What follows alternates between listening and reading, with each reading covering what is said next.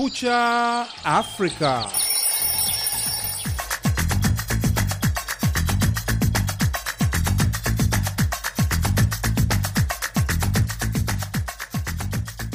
Hii ni Kumekucha Afrika kutoka idhaa ya Kiswahili ya Sauti Amerika, Washington DC. Karibu kwenye matangazo yetu ya leo, ikiwa ni Jumanne Machi 14 mwaka wa 2023. Jina langu Harrison Kamau na mimi ni Sandei Shomari. Tunasikika kupitia redio zetu shirika kote Afrika ya Mashariki na Maziwa Makuu, zikiwemo Redio RNA Baraka kule Fizi DRC, Redio Malaika Lubumbashi DRC, Nuru FM kule Iringa, sasa Redio Bungoma Kenya, Sayari Redio Eldoret Kenya na UBC Uganda, miongoni mwa nyingine nyingi.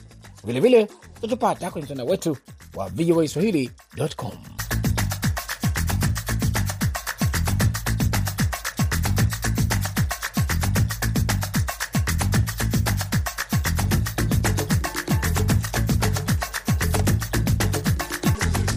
Kwenye habari zetu hivi leo, baadhi ya wafanyakazi kwenye viwanda vya Tanzania wadai kukandamizwa kwenye malipo wakilinganishwa na wale wa kigeni. Yapi baadhi ya mapendekezo yao katika kurekebisha hali hiyo? Nadhani vyama vya wafanyakazi viongezewe nguvu zake, sababu unakuta sehemu nyingi ambako kuna hizo changamoto, vyama vya wafanyakazi vipo na vimetulia, viwasaidii vizuri wafanyakazi wao. Lakini pia hata TUKTA katika kazi ya kuvilea hivi vyama vidogo vidogo, nadhani waongeze nguvu zaidi. Na katika taarifa nyingine, baadhi ya madaktari wa Uingereza waungana na wafanyakazi wengine wa afya kwenye duru ya pili ya mgomo wa kuitisha nyongeza za mishahara. Hivyo ni vidokezo tu vya baadhi ya taarifa tulizokuandalia kwenye Kumekucha Afrika hivi leo, lakini kwanza tupate habari za kimataifa zikisomwa hapa na mwenzangu Sande Shomari.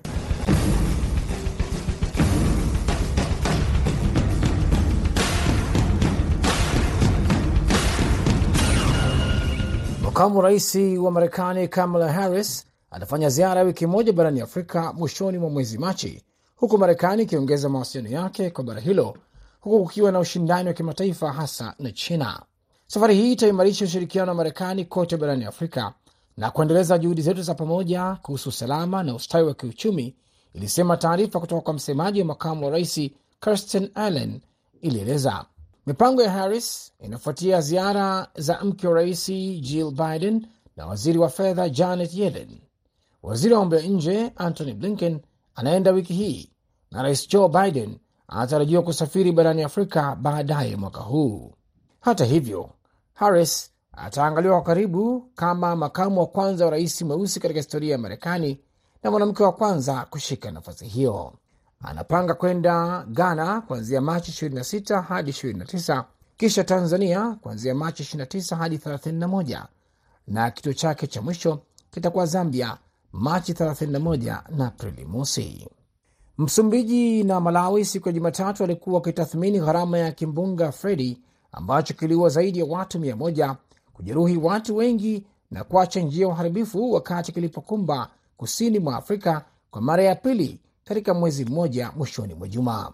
Fredi ni mojawapo ya dhoruba kali zaidi kuwahi kurekodiwa katika upande wa kusini mwa dunia na kinaweza kuwa kimbunga cha muda mrefu zaidi cha kitropiki kulingana na shirika la hali ya hewa duniani.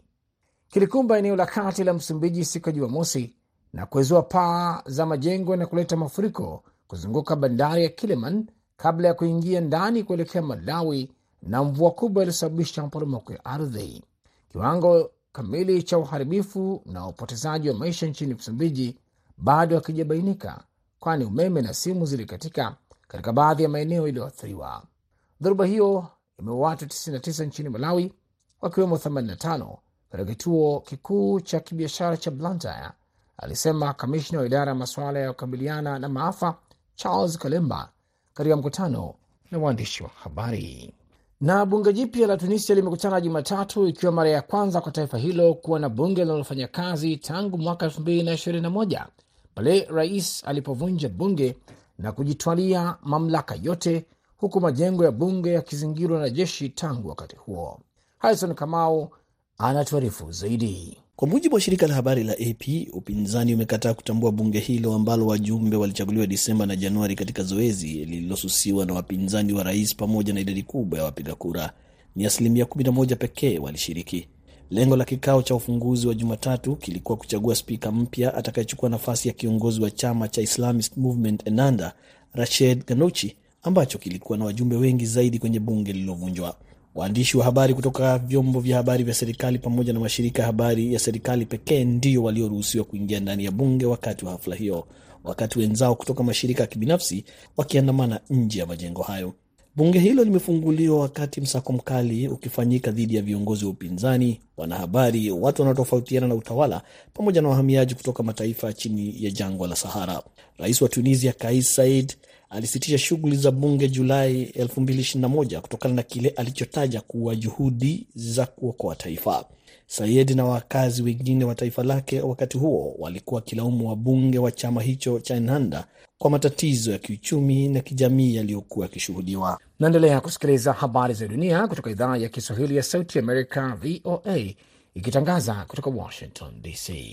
Mkuu wa sera za kigeni wa Umoja wa Ulaya Joseph Borrell alitoa wito Jumatatu wakati wa ziara yake nchini Algeria kwa ajili ya ushirikiano wa nishati na msafirishaji mkuu wa gesi barani Afrika pamoja na kuimarishwa kwa uhusiano wa kiusalama. Takriban asilimia 90 ya mauzo ya gesi ya Algeria huenda Ulaya, na tunajua tunaweza kutegemea Algeria ambayo ni mshirika wa kutegemewa na imepitia nyakati ngumu, Borrell alisema baada ya mkutano na rais wa Algeria Abdul Majid Tebboune. Umoja huo wa nchi 27 ungependa kuendeleza ushirikiano na Algeria kuangalia mustakabali wa siku zijazo kwa kuweka kipaumbele katika uwekezaji wa Ulaya katika sekta ya nishati mbadala, Borel aliongeza katika taarifa. Serikali za Ulaya zikihangaika kutafuta mbadala wa gesi ya Rusia tangu uvamizi wa mwaka jana wa Ukraine uliopelekea bei kupanda, zimegeukia Algeria, badala yake Italia ikiongoza kundi hilo.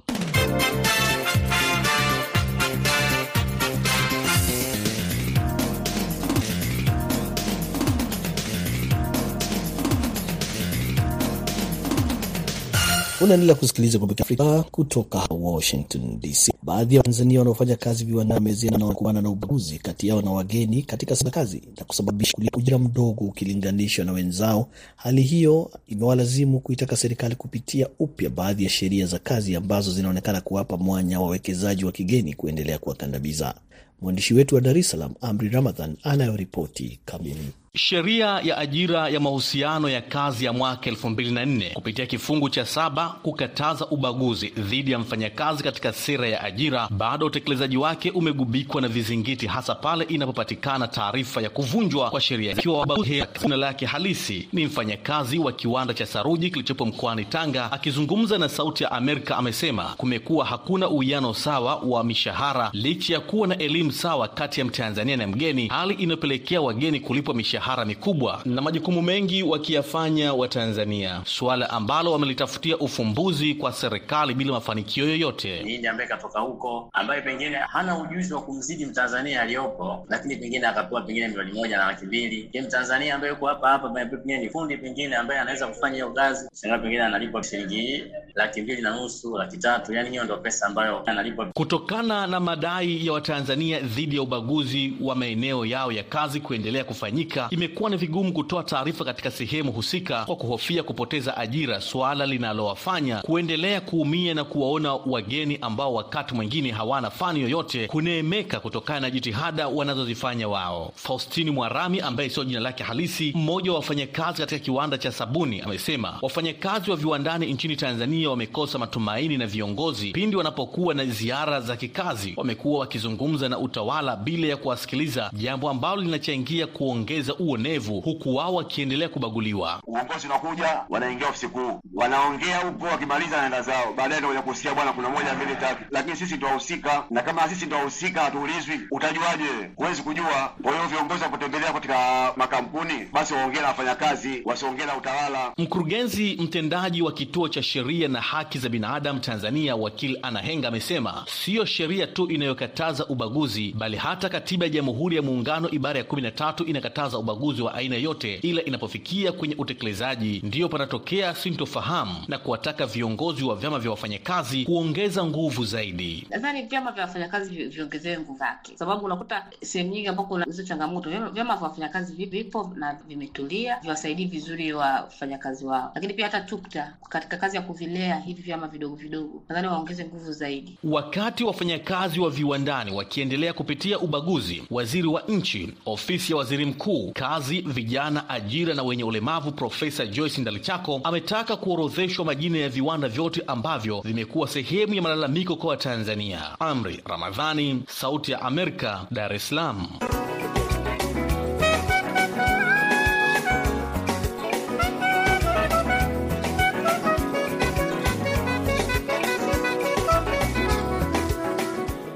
Unaendelea kusikiliza Kumekucha Afrika kutoka Washington DC. Sande Shomari anaendelea kusomea habari zaidi za dunia.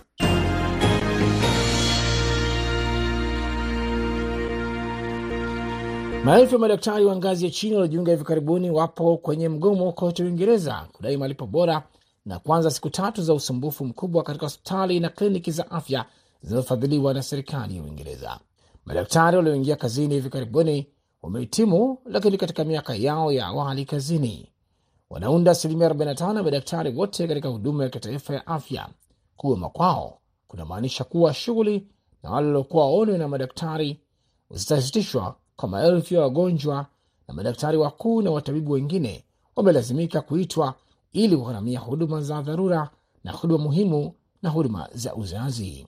Chama cha madaktari cha Uingereza, chama cha wafanyakazi cha madaktari kinasema malipo ya madaktari wapya yamepungua kwa asilimia 26 katika uhalisia tangu mwaka 2008 wakati mzigo wa kazi zao na idadi ya wagonjwa iko juu sana. Takuletea mengi zaidi kuhusu mgomo huo baadaye katika matangazo haya. Rusia ilisema Jumatatu iko tayari kuruhusu umanuzi wa mkataba wa mauzo ya nafaka kwa Ukraine ambao umesaidia kupunguza bei za chakula duniani, lakini kwa siku sitini pekee. Ujumbe wa Rusia katika mazungumzo na maafisa wakuu wa Umoja wa Mataifa ulielezea mazungumzo hayo Jumatatu kuwa ya kina na ya wazi, lakini wakasema Rusia inataka kuona mafanikio yanayoonekana kwenye makubaliano sambamba ya mauzo ya nje ya Rusia kabla ya mkataba wa nafaka wa Ukraine kuandikwa upya. Mpango wa nafaka wa Black Sea unaruhusu Ukraine, mojawapo ya wazalishaji wakuu wa nafaka duniani, kusafirisha kwa usalama chakula na mbolea kutoka bandari tatu za nchi hiyo. Mkataba huo wa nafaka ulisimamiwa na Umoja wa Mataifa na Uturuki Julai mwaka jana ili kusaidia kupunguza mzozo wa chakula duniani na ulioongezwa kwa siku 120 mwezi Novemba. Muda wa nyongeza hiyo unatarajiwa kuisha siku ya Jumamosi. Na wakili wa zamani wa Donald Trump Michael Cohen alitoa ushahidi wake Jumatatu mbele ya jopo la mahakama ya Manhattan mjini New York lililokuwa likichunguza malipo ya pesa yaliyofanywa kwa niaba ya rais huyo wa zamani. Rafiki huyo wa karibu wa Trump aliyegeuka kuwa hasimu alitumia karibu masaa matatu kujibu maswali katika kesi iliyofanyika kwa faragha. Anatarajiwa kurejea tena kwa ushahidi zaidi kesho Jumatano, wakili wake alisema wakati wawili hao wakitoka katika mahakama. Ushahidi huo unakuja wakati muhimu, huku ofisi ya wakili wa wilaya ya Manhattan ikitathmini iwapo itatafuta mashtaka dhidi ya Trump kuhusu malipo yaliyotolewa wakati wa kampeni yake ya mwaka 2016 kwa wanawake wawili ambao wanadai kuwa na uhusiano wa kimapenzi na ngono naye. Nia mpya ya Stormy Daniel na malipo ya dola laki moja na thelathini aliyopokea kabla ya uchaguzi wa urais wa 2016 inakuja wakati muhimu kwa Trump ambaye anawania uteuzi wa urais wa chama cha Republican kwa mwaka 2024. Daniels amesema alipokea malipo hayo kwa kubadilishana na kutotoa taarifa yoyote juu ya masuala ya ngono na uhusiano na Trump, ambaye anakanusha lolote kutokea kati yao.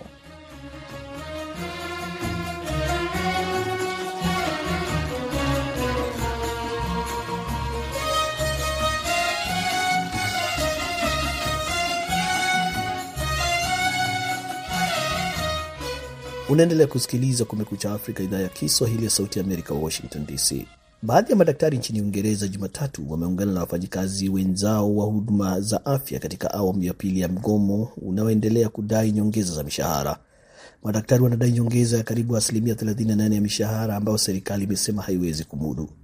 Abdi Shakur Abud amezungumza na mmoja kati ya madaktari wa Uingereza, Daktari Ezra Chomete, na kumuuliza kwa nini serikali imeshindwa kufikia makubaliano na vyama vya wafanyakazi. Mpaka sasa hivi serikali bado inaona ni pesa nyingi sana kuwaongeza, kwa sababu dimandi yao kubwa ni kwamba kwa sasa hivi daktari anapata pesa kama elfu ishirini na tisa paundi ambayo ni kama uh, dola elfu thelathini na tano hivi. Sasa hiyo pesa ni kidogo. Kwa mfano ukiingiza kwenye dola inakuwa kama anapata elfu tatu kwa mwezi, na kwenye paundi inakuwa ni elfu mbili na ambayo elfu mbili hiyo ni ndogo kwake kwa matumizi halisi kwa maisha ya sasa hivi, kwa sababu umeme umekwenda juu. Uh, bili zimekwenda juu hizi za umeme, maji na nini, lakini usafiri, kila kitu kimekwenda juu, hata chakula ambacho hakikuwa ghali kimekwenda juu. Kwa hiyo mtu unashindwa kwamba hiyo hela unaitumia kwa nini? Kwa hiyo gharama zimepanda sana, ndio maana wamekuja tena, wanahitaji angalau waongeze pesa. Lakini hata hivyo watu wameondoka sana. Madaktari wapya hawa wanavyoanza kazi wanakuwa discouraged, kwa sababu ili usome upate nani, uwe daktari kwa miaka yako sita unakuwa umeshaingiza deni kubwa kama na dola laki moja na ishirini ambayo ni paundi laki moja. Sasa hiyo pesa inaanza kukatwa kutokana na jinsi unavyofanya kazi. Unafanya kazi vilevile, wanakata kidogo kidogo kidogo kidogo kupunguza deni la mkopo uliopewa kwa kusomea. Kwa hivyo serikali wanasema ni vigumu, mbali na madaktari, walimu wamegoma na kadhalika. Je, mnaona mwezekano wa kufikiwa makubaliano ya aina yoyote mpaka hivi sasa? Mpaka sasa uwezekano huo haupo, hasa ukiangalia wa madaktari hao ambao wameanza Jumatatu, ndio wiki ambayo tunayo. Lakini ninachodhani ni kwamba serikali itakubali, itaongeza kiasi fulani. Wana wa, wa, wa, madaktari wanahitaji asilimia thelathini na tano ambayo ni elfu kumi na mia moja na hamsini kwa mwaka, lakini hiyo sidhani kama serikali itafika huko, na kwenye hizi unioni zetu watakubaliana, watu watarudi kazini, lakini ukweli ni kwamba uchumi umeyumba. Kwa mfano, haijawahi kutokea kwamba E, Uingereza ikawa na na asilimia kubwa ya asilimia kumi na moja na pointi moja ya crisis kufikia kufikia hapo tulipo. Kwa hivyo kwa ujumla, madaktari wanagoma, waendesha treni, biashara zimesita kidogo, walimu, maisha yameathirika namna gani, mbali na kwamba kuna ughali wa maisha?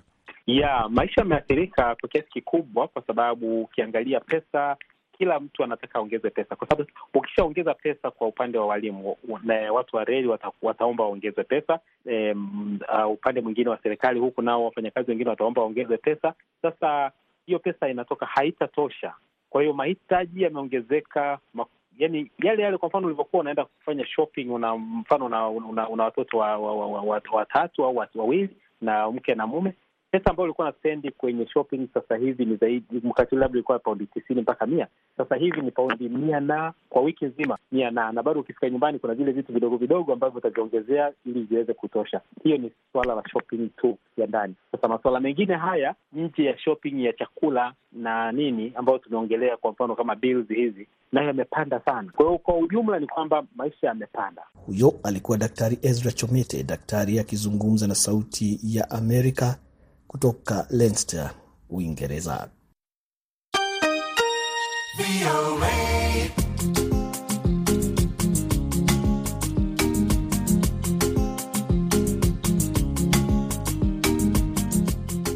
Unaendelea kusikiliza Kumekucha Afrika, idhaa ya Kiswahili ya Sauti Amerika, Washington DC. Familia kadhaa kaskazini magharibi na kati mwa Nigeria, ukiwemo mji mkuu wa Abuja, zinaendelea kuomboleza vifo vya jamaa zao kutokana na mashambulizi ya magaidi wa Boko Haram na watekaji nyara. Mashambulizi hayo yametokea wiki chache tu baada ya uchaguzi wa kupiga kura kwenye awamu ya pili ya kuwachagua magavana wapya wa majimbo katika uchaguzi mkuu wa taifa. Mwandishi wetu wa Lagos Collins Atohengbe ana ripoti zaidi. Watu wasiopungua 40 wameuawa katika mashambulizi makali dhidi ya jamii mbalimbali mbali katika wilaya ya Zango Kataf katika jimbo la Kaduna na katika jimbo la Katsina kaskazini magharibi mwa Nigeria. Wimbi jipya la ghasia limeongeza kiwango cha wasiwasi miongoni mwa Wanigeria wakati wanajiandaa kupiga kura baadaye wiki hii kwa uchaguzi wa magavana wapya na wabunge wa majimbo. Alipokuwa akiwatembelea hospitalini, gavana wa jimbo la Bauchi Bala Mohamed alisema majeruhi wengi ni kutokana na vurugu za kisiasa, wanaendelea vyema na matibabu. They are all stabilizing and they are well attended at the teaching hospital here. Uh, they are all stabilizing except one that is serious that had had an operation.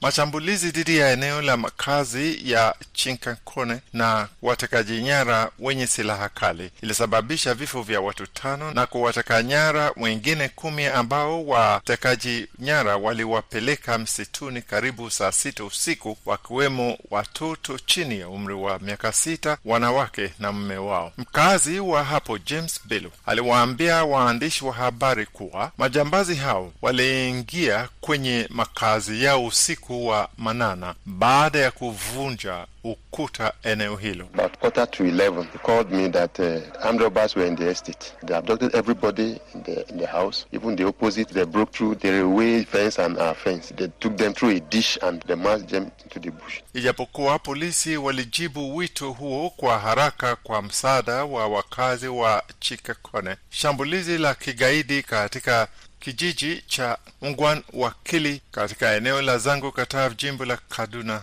hawakupata msaada kutoka polisi haraka. Kutoka Lagos, jina langu ni Collins Atohengwi kwa Sauti ya America, Washington.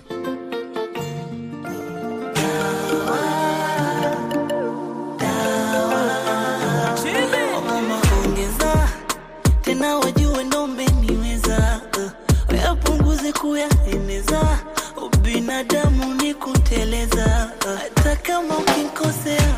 I'm sorry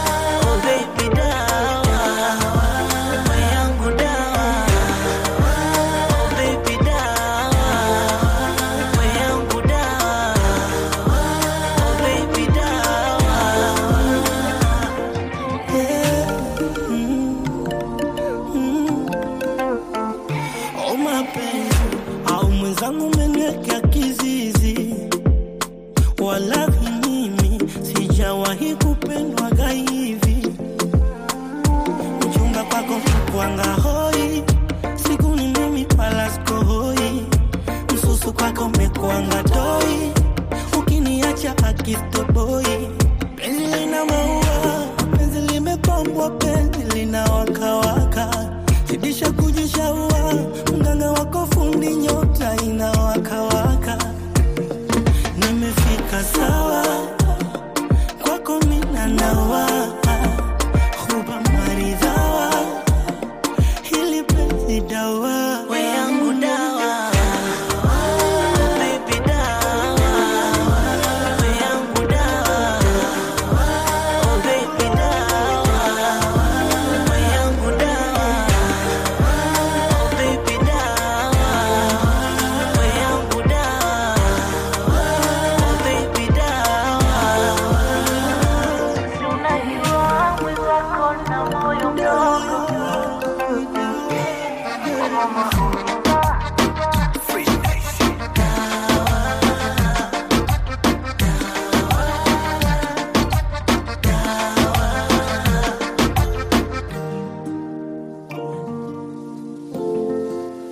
Tunapokaribia kukamilisha Kumekucha Afrika, namkaribisha tena Sande Shomari na muktasari wa habari.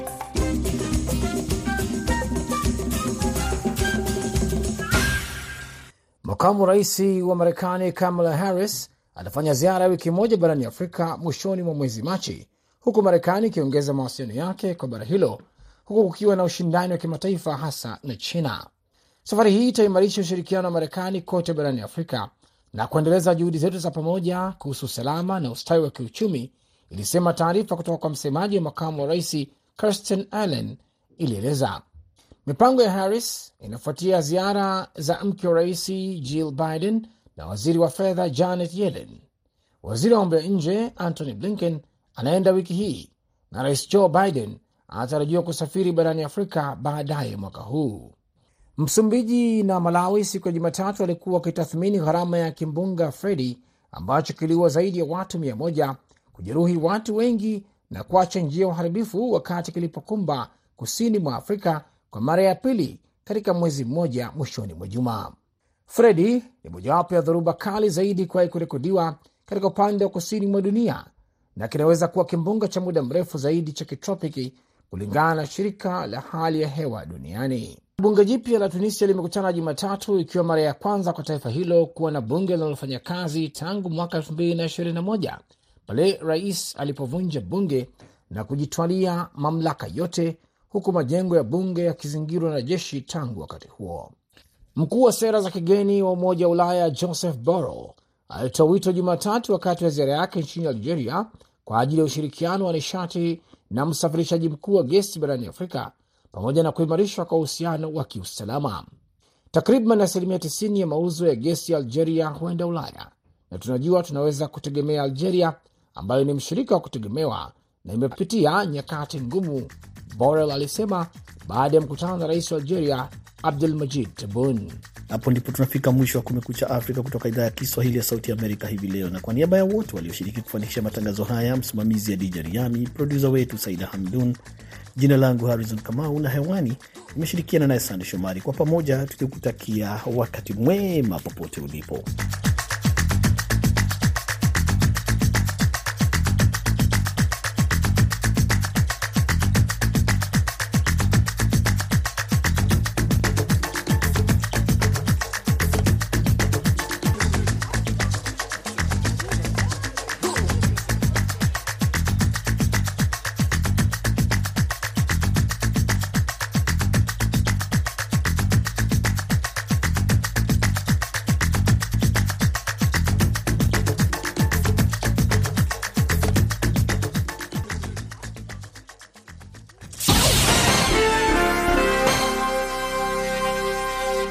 Ifuatayo ni tahariri inayoeleza sera na maoni ya serikali ya Marekani.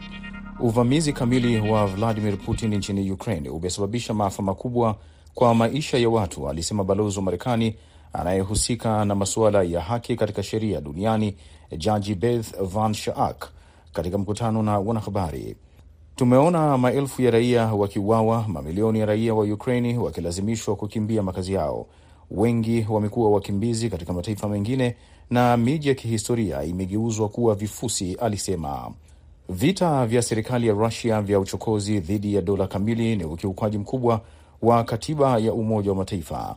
Wanajeshi wa vikosi vya Rusia wamefanya uhalifu wa kivita na ule dhidi ya binadamu, ikijumuisha uhalifu wa mauaji, kubaka, kutesa na kuhusisha orodha ndefu ya maafisa wa Rusia, ikijumuisha kuwaondoa raia wa Ukraini katika makazi yao pamoja na watoto. Kuna ushahidi wa kutosha, amesema Balozi Van Schaak, kwamba kuna unyama uliokithiri unaofanywa katika kila mkoa wa Ukraine popote ambapo wanajeshi wa Rusia wanapelekwa.